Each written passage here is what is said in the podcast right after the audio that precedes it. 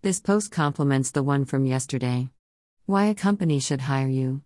How to answer competency based interview questions.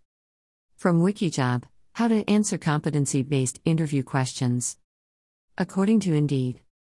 In a competency based interview, questions determine how you handled tasks, challenges, and other aspects of your previous or current job. Interviewers will use such questions to inquire about specific examples in which you demonstrated various skills and behaviors in your career. For today's discussion, we rely on an excellent article by Wiki. Job. Recruitment professionals believe that the best way to assess a candidate's potential future performance involves questioning candidates about their past performance. However, graduate student candidates don't usually have any experience in the industry to which they are applying. Consequently, it is impossible for interviewers to discuss previous job roles. Instead, interviewers use competency questions to have candidates show how they have performed in various situations in the past, revealing individual personality traits. Question format varies.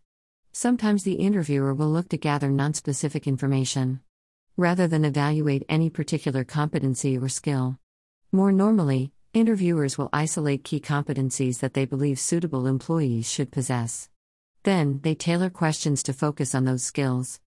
When considering how to answer competency questions, candidates should not talk in broad terms, be too general, or use their imagination when replying to interviewers.